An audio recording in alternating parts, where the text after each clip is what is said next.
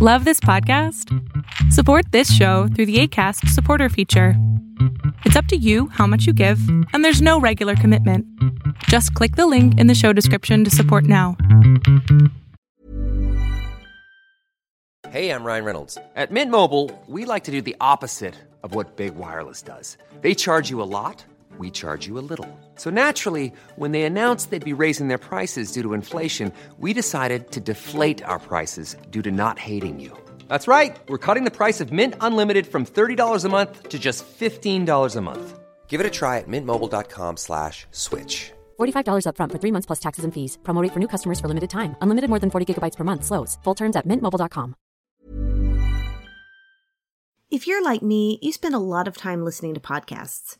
That's right, I don't just host a podcast, I listen to at least three episodes a day of my personal favorites. So, if you want to do a little good in the world while you listen, you should check out the new Humbly app. Humbly is a podcatcher that inserts a short ad between episodes you were already going to listen to, then donates the money from that ad to causes you choose. For example, when I listen to an ad on Humbly, the money can go to the National Alliance to End Homelessness, Teach for America, and the N double A C P. I can even check my stats to see how much I've earned for my causes overall. So, if you're already interested in listening to podcasts, why not listen to them on Humbly and earn a little money for those in need? Oh, that's Not Gunner Productions podcast.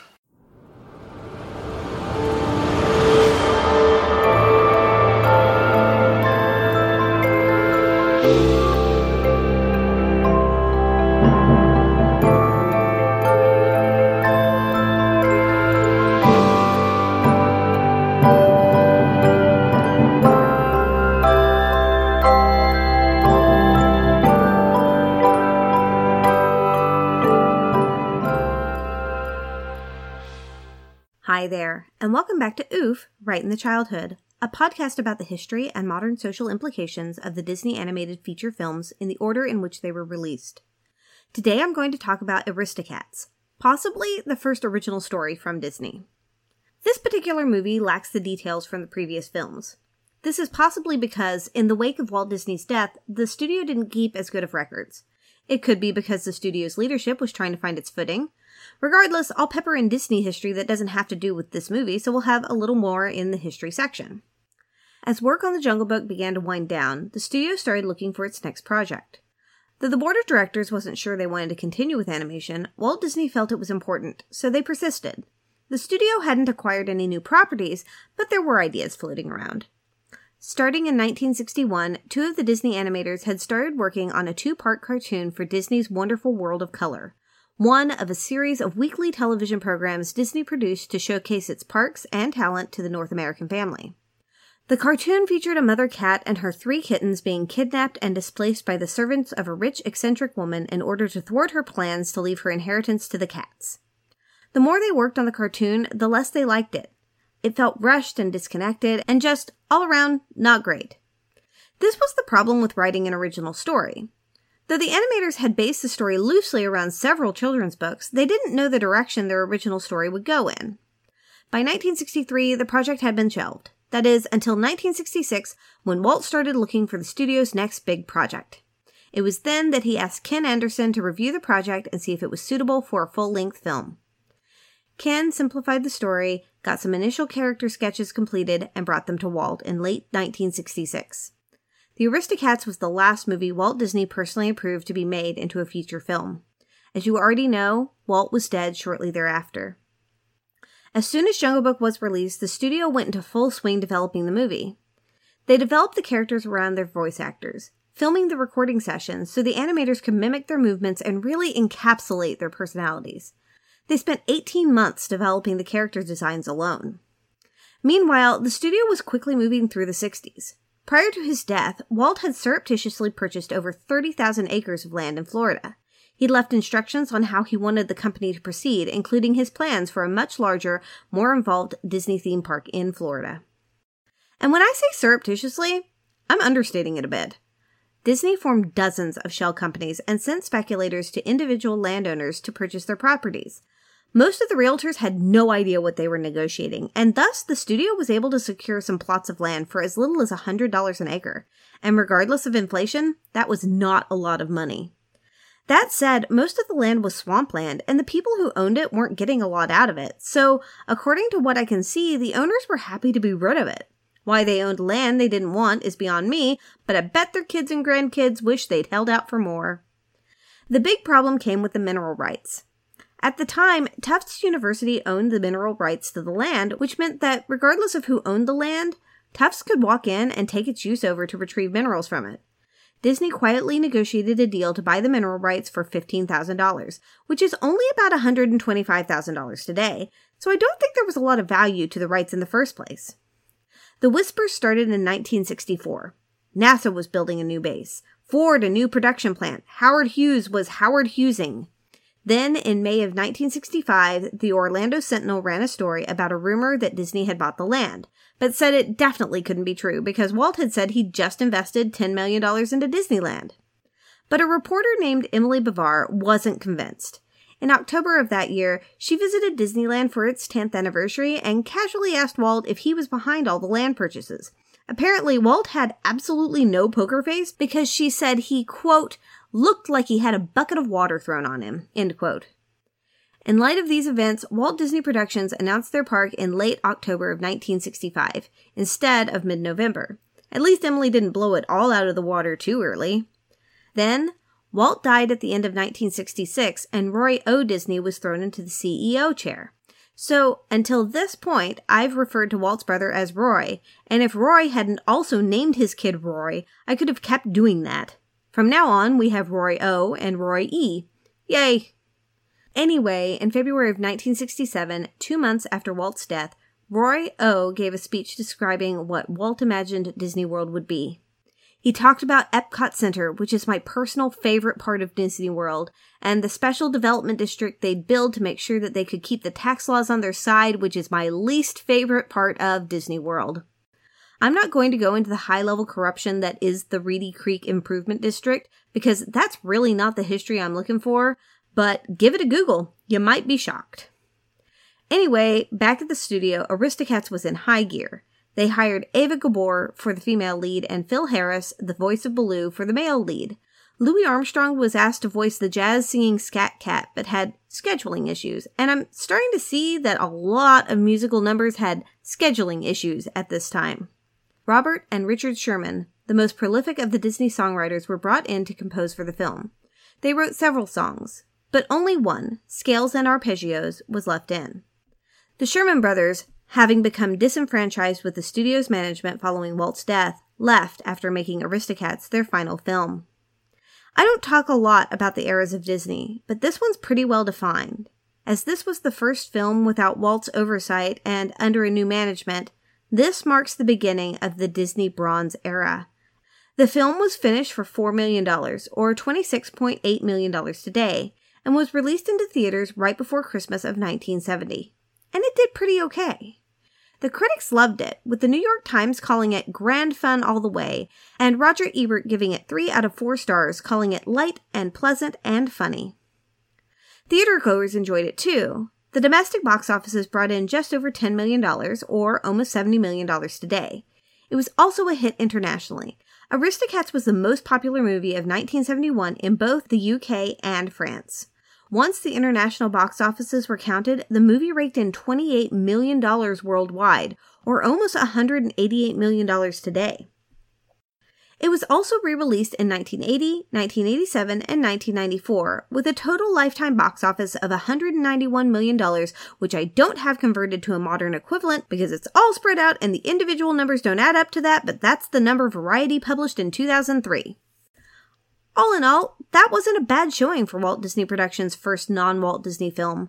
If I were a betting gal, I'd say it probably reinforced the board of directors' faith a little bit. After all, they had had two hits in a row. What could possibly go wrong? So is this a great movie? Is it grand fun and light and pleasant? Stay tuned after this short break, and I'll dive into it. Today's episode is brought to you by Kind Bar. Kind is deeply committed to crafting food with real, recognizable ingredients, a disruptive notion that sparked the creation of a new, healthy snacking category. Kind is unapologetic in their efforts to challenge the status quo, to shift the food industry, and empower their community and my listeners to make better, informed choices about health. Kindness can be a transformative force for good, and that's why I teamed up with Kind and Podgo to bring my listeners ten or fifteen percent off for military, teachers, students, first responders, doctors, and nurses. So head to podgo.co slash kind. That's podgo.co slash kind. Kind Bar, creating a kinder and healthier world, one act, one snack at a time. Hi, I'm Bex, also known as Potato Lady Podcast Reviews. Every weekday, I tweet out reviews of indie podcasts. My goal is to unite listeners with their next favorite show, like the one you're listening to now. I also have a newsletter that provides links to reviews, sneak peeks, ad space, and more. So follow me on Twitter at BexGoose, that's B E X G O O S, to start getting weekdaily reviews. Find all the info you need, including the link to sign up for my newsletter, in the thread pinned to my profile. And feel free to get at me if you need a recommendation. And now, back to your show.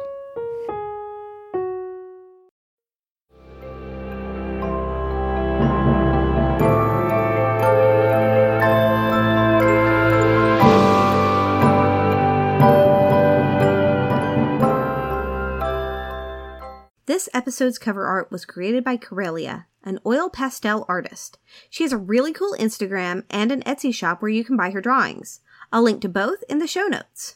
I'm always looking for new cover art, so if you'd like to be featured, pop onto my website at oof my childhood dot com and send your piece to me. Alright, Aristocats is another movie I remember watching not all that often. I'm pretty sure it's another one we didn't own, because it actually came out on V H S after The Little Mermaid was released. But I do remember liking Marie as a kid.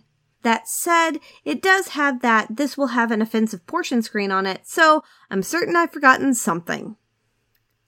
We get a really involved opening with an incredibly French accent singing about how rich these Aristocats are.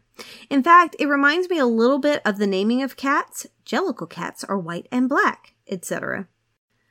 The funny thing about this song is that singing is accent neutralizing. So for this singer to get this over-the-top French accent, he worked for it. Oh, he's switched into full French. And because this isn't based on any one book, we don't start by opening a book. We just show up on the streets of Paris with a very rich woman and her cats. One of the kittens climbs down over the face of her carriage driver, Edgar. The horse's name is Frou Frou. Mama Duchess reminds Berlioz that he should thank Frou Frou for pulling the carriage because it's nice to thank your servants. The Madame, whose name we don't know but is Adelaide, can call these cats and they come. I would please like her to come train Gandalf and Eowyn. She's waiting for her lawyer, who appears to be a humanized version of Mister Toad. Loud motor car, loud singing, and all. He's also about three hundred years old and makes jokes about elevators being for old people. He then tricks Edgar into giving him a piggyback ride up the slippery marble staircase. You know, he's too dignified for an elevator, but he'll put an adult in danger by climbing on his back without notice or consent. Yikes. Meanwhile, Madame Adelaide is dancing in front of a full-length gilded mirror with a feather boa. I've seen it said that Adelaide is the epitome of happy women, and it's not wrong. She's rich beyond good sense, she has no children, and is super happy with her glamorous life and her cats. She's not portrayed as an old spinster or a crazy cat lady, but just as a well-adjusted, happy woman who chose to be on her own in nineteen ten. Heck, I think Duchess has a diamond collar in this scene. Edgar shows up exhausted because you shouldn't carry grown people up the stairs if you can avoid it. Adelaide is playing Carmen by Berlioz on her phonograph, and this explains a lot about her, actually. She debuted as Carmen, an opera singer. That explains her money. And the black kitten's name is Berlioz. She's called Georges to make her will. Georges looks more and more like Mister Toad as this goes on. Making a will is a private matter, but it seems Adelaide has forgotten about the speaker in her room that goes directly into the servants' quarters. Edgar can hear everything. Adelaide has no living relatives. Therefore, she's decided to leave everything to her cats, and then when they die, Edgar will get the remainder of the estate. And before we talk about how Edgar devolves this, it's actually pretty wonderful. Yes, Edgar would have to take care of the cats, but he'd get all of the perks of the estate and just have to feed them and scoop a litter box.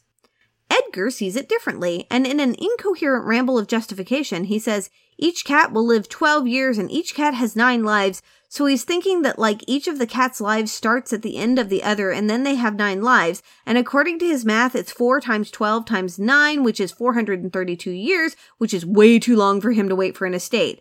But if he assumes he just has twelve years from now, would he have been okay with this? So yeah, he assumes he'll die before the cats, and instead he's decided to kill his employer's kittens in order to get money.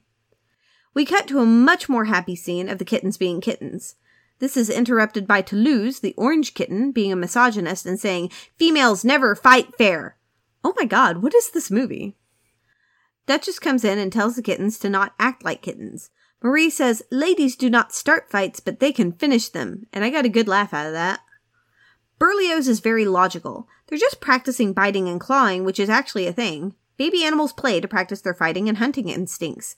Duchess, however, would like them to practice different things. Toulouse will practice painting, and he makes a painting of Edgar, and Duchess says not to make fun of someone who cares for them so much. Meanwhile, Edgar is making a poison concoction to feed the cats. This is great! I love this movie! Edgar and Corella should get married! Oh, it's not poison, it's a sleeping concoction. It seems the cats drink eggnog from what he pours into that pot. Back to the kittens. Berlioz plays the piano and Marie sings along.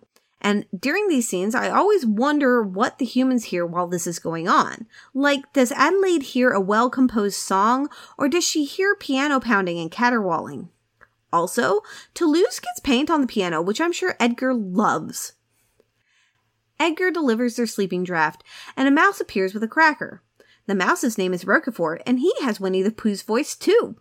He wants to share their cream, so he dunks his cracker in the cream, and then everyone starts to get very sleepy. Edgar puts all the cats in the basket and speeds off on his motorbike. He's all worried about the noise of garbage bins, but not the backfiring of his bike. He speeds through Paris until he reaches the countryside, and here we have dogs with deep southern accents that know everything about engines. They're going to chase the bike. What is it with dogs and pulling rank on each other? These dogs are named Napoleon and Lafayette, and they have to determine who attacks first. They take the motorbike from Edgar and immediately crash it into a tree and a windmill. Basket is thrown clear under a bridge, but somehow not into the water. So Edgar thought he'd put the cats to sleep, but he left Duchess's collar on her, which looks very much like a fancy gold necklace. I mean, I'd have taken that if I was terrible. The cats wake and are startled to find themselves outside and in the wild. Duchess assures the kids that everything will be fine. Toulouse had a dream that Edgar did this to them, but Duchess assures him that Edgar would never hurt them. Poor Duchess, this is the worst betrayal. Back at home, Adelaide has had a dream that the cats are gone. She checks in their adorable four-poster cat bed and they're gone. She calls for them and wakes Roquefort, who puts on a deerstalker cap and cape that makes me wonder if he was the inspiration for a later Disney movie. Back under the bridge, it's daytime, and a cat singing about himself wakes Duchess from her sleep. Like, what is it with people singing songs about who they are to themselves? I understand it's a trope, but it's one that makes little to no sense. Now, if Duchess were to say, "Hey, who are you?" and Baloo Cat were to sing back, "I'm Abraham DeLacy, Giuseppe Casey, Thomas O'Malley, the Alley Cat," I'd be cool with that. He tells her that her eyes are beautiful. Marie thinks it's beautiful. Berlioz thinks it's too girly. The gender roles are strong with this one, y'all. Duchess says she needs to get back to Paris, and O'Malley starts talking about how he'll take her on a magic carpet ride and it'll be so romantic with just the two of them. Wait, you have kids? O'Malley, being the template for every jerk who freaks out when he finds out the girl he likes has kids, fumbles around, and Duchess tells him he's a jerk for treating her kids differently. After they walk off, he realizes he's been a cad and goes after them. With perfect timing, he shoos them into the bushes just as a delivery van comes by. He almost causes a wreck and puts the family into the van. He's almost shot of them, but Marie falls from the van, so O'Malley decides to escort them to Paris. He'll show them the high life. O'Malley's sure that the Madame is not worried about them at all, but Adelaide is pacing, worried about the cats. Roquefort can't find anything about the cats, but Edgar is the happiest human on earth. He brags to Frou Frou, the horse, that he kidnapped Duchess and the kittens. He says that no one will ever find any evidence to implicate him except for all of the evidence he left behind. Then he runs out the door without feeding Frou Frou. Seriously, this guy's the worst. Back in the van, O'Malley gives the kittens cream, but the driver sees them in the back. This results in their second almost vehicular manslaughter moment. They cross a train trestle as slowly as possible and are surprised when a train almost kills them. Marie, the ever-endangered, falls into the river and almost dies. O'Malley rescues her, and then the boys blame her for falling off a shaking bridge. Down the river, two geese try to help Thomas learn to swim by cutting the vine he's holding on so he doesn't drown. Thanks? He proceeds to drown, and they finally realize he might die and help him out. Duchess and the kittens show up right on time. The geese are twin sisters. O'Malley is understandably pissed off at them laughing at him. They say he's rather cute until they find out that he and Duchess aren't married, and then he's an ugly cad. This is great. Duchess is not annoyed at all by these twin gabbers. They're on their way to Paris, too. We'll all go together. Poor Thomas. The two geese lead the way to Paris, where Uncle Waldo is drunk and being plucked in a kitchen, and I'm certain there's not a double entendre there. The kitchen was going to serve Waldo stuffed in chestnuts, and they pre-basted him in white wine. Waldo's incredibly upset that they didn't use sherry to kill him. The girls have obviously dealt with drunk Uncle Waldo before, and they ferry him off down the street. Back at the mansion, Roquefort stows away in the broken taillight of Edgar's motorbike. Edgar's off to retrieve the evidence he left at the scene of the crime. Also, Edgar's far worse at riding his motorcycle when there's no sidecar. At the windmill, he sneaks around with a fishing pole until he finds the dog sleeping with the sidecar, basket, umbrella, and hat. Somehow, they didn't hear the motorbike this time, but they know as much about shoes from their squeaking as they do engines. Edgar uses the fishing pole to take back his hat and umbrella, but I don't know what the fishing pole was for at the beginning. Like, did he know he had to fish the hat off of a hound's head from the beginning? Was that the plan? Is Edgar a prophet? These dogs, who can pick up a scent from twelve miles away, can't smell Edgar in the haystack. So they go looking for him, resulting in hilarity involving shoes and ears. Nonetheless, Edgar gets away with his hat, umbrella, basket, sidecar, and haystack. In Paris, the kittens are tired, so Thomas will take them to a jazz nightclub for a nice quiet night. Scat Cat has decided to pop into O'Malley's home with a series of racist caricatures that all play music. They sing the song that everyone knows from this song, Everybody Wants to Be a Cat. This song is super fun. Until the Siamese cat gets his spotlight, like buck teeth, bad pronunciation, plays with literal chopsticks, poor grammar, just references to Chinese dishes, bleh. Duchess gets her Ava Gabor sexy moment with a harp. They do something in this bridge that I really appreciate when they talk about what's happening in the music. Hold on while we modulate. Then, back to the loudest music in the world that literally brings down the house. Who owns this building? How did they explain that to their insurance the next day? Once the racist jazz band has left, the kittens are settled into bed, and O'Malley's falling in love with them, as well as with Duchess. Duchess and Thomas sit in the moonlight overlooking Paris and make eyes at each other. Marie spies on them because she's in love with love. Duchess would love Thomas to be her husband, but she can't leave Madame. O'Malley can't understand because, to Madame, they're just house pets. Duchess insists this isn't true. I mean, she's literally wearing a gold and diamond collar. At the very least, they're doted upon house pets. O'Malley is sad to see them go, but he'll take them tomorrow. The kittens are heartbroken, and Toulouse says, well, we almost had a father. And okay, I make fun of a lot of off-color moments in these films, but this moment is singularly painful to watch. I hurt for these kittens and their want for a father, and also, where is their father? The next day, as the cats walk up to the house, Roquefort sees them and ties Edgar's shoes together. He tries to warn the kittens away, while Duchess and O'Malley say a Casablanca goodbye. Edgar opens the door and immediately puts them in a sack. This time, he dispenses of the pleasantries. Madame hears cats and runs down the stairs. Edgar throws them in a thankfully cold oven and tells Madame to call for them. Roquefort knows to run after O'Malley because Duchess tells him to do that. Thomas is like, hey, go get my friends you've never met and will almost certainly be hungry and want to eat you. Roquefort finds the alley cats and immediately forgets O'Malley's name until he's about to die. The cats take off without asking where they should go, and their clouder plus mouse makes a man stop drinking. Meanwhile, Edgar is shipping Duchess and the kittens off to Timbuktu, a place so traditionally in cartoons I didn't know it was a real place until I was an adult. O'Malley jumps on him, Frou Frou tries to stop him, Edgar almost kills Thomas with a pitchfork, and the alley clouder appears and attacks him. Roquefort can pick the combination lock, but only if everything is silent. The cats escape from the trunk, and they get Edgar into it just in time for the truck to take him to Timbuktu. At the house, Mister Toad, I mean Georges' car, is out front. Madame is taking a family portrait with Thomas and the kittens while Georges rewrites the will. I wonder who will take care of the cats when she dies now.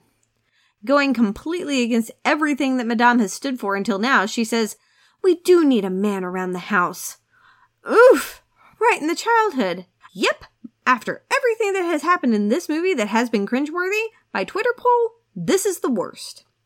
She says there's a surprise downstairs, and she's taken all of the alley cats of Paris, and they've started a jazz club with all the previous bit characters.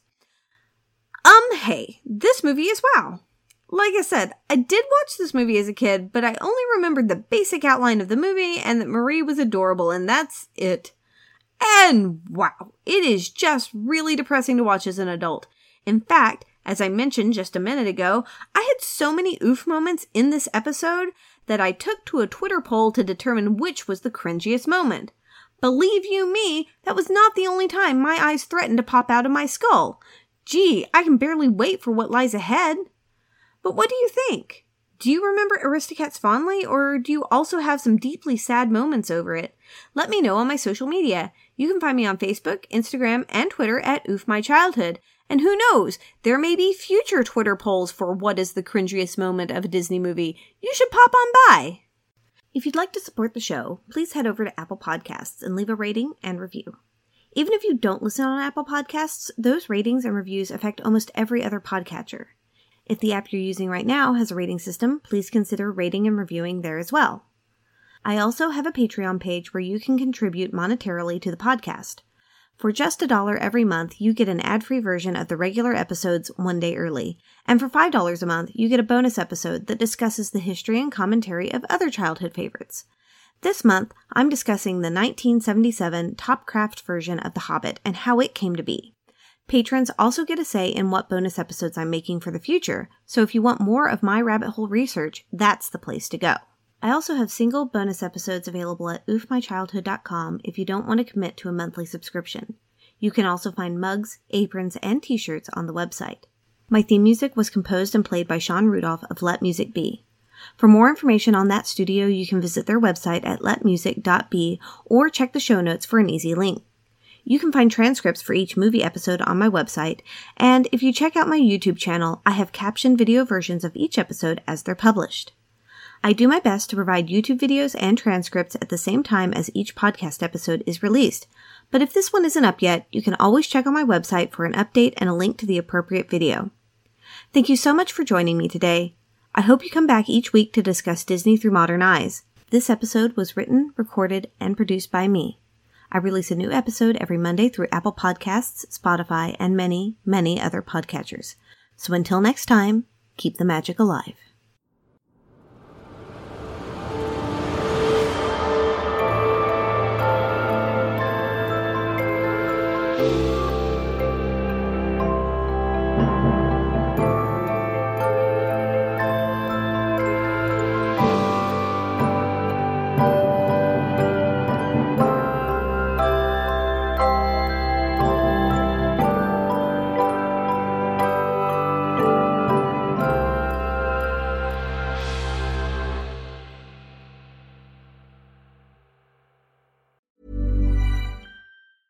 Hey, folks, I'm Mark Maron from the W T F Podcast, and this episode is brought to you by Kleenex Ultra Soft Tissues, your ally to help tackle your allergy symptoms this season. I love the change of seasons, but nobody loves pollen and all those other things floating in the air that make you sneeze during this nice weather. Kleenex Ultra Soft Tissues are hypoallergenic and allergist approved. So fight back against watery eyes and runny noses without worrying about irritating your skin. For this allergy season, grab Kleenex and face allergies head on.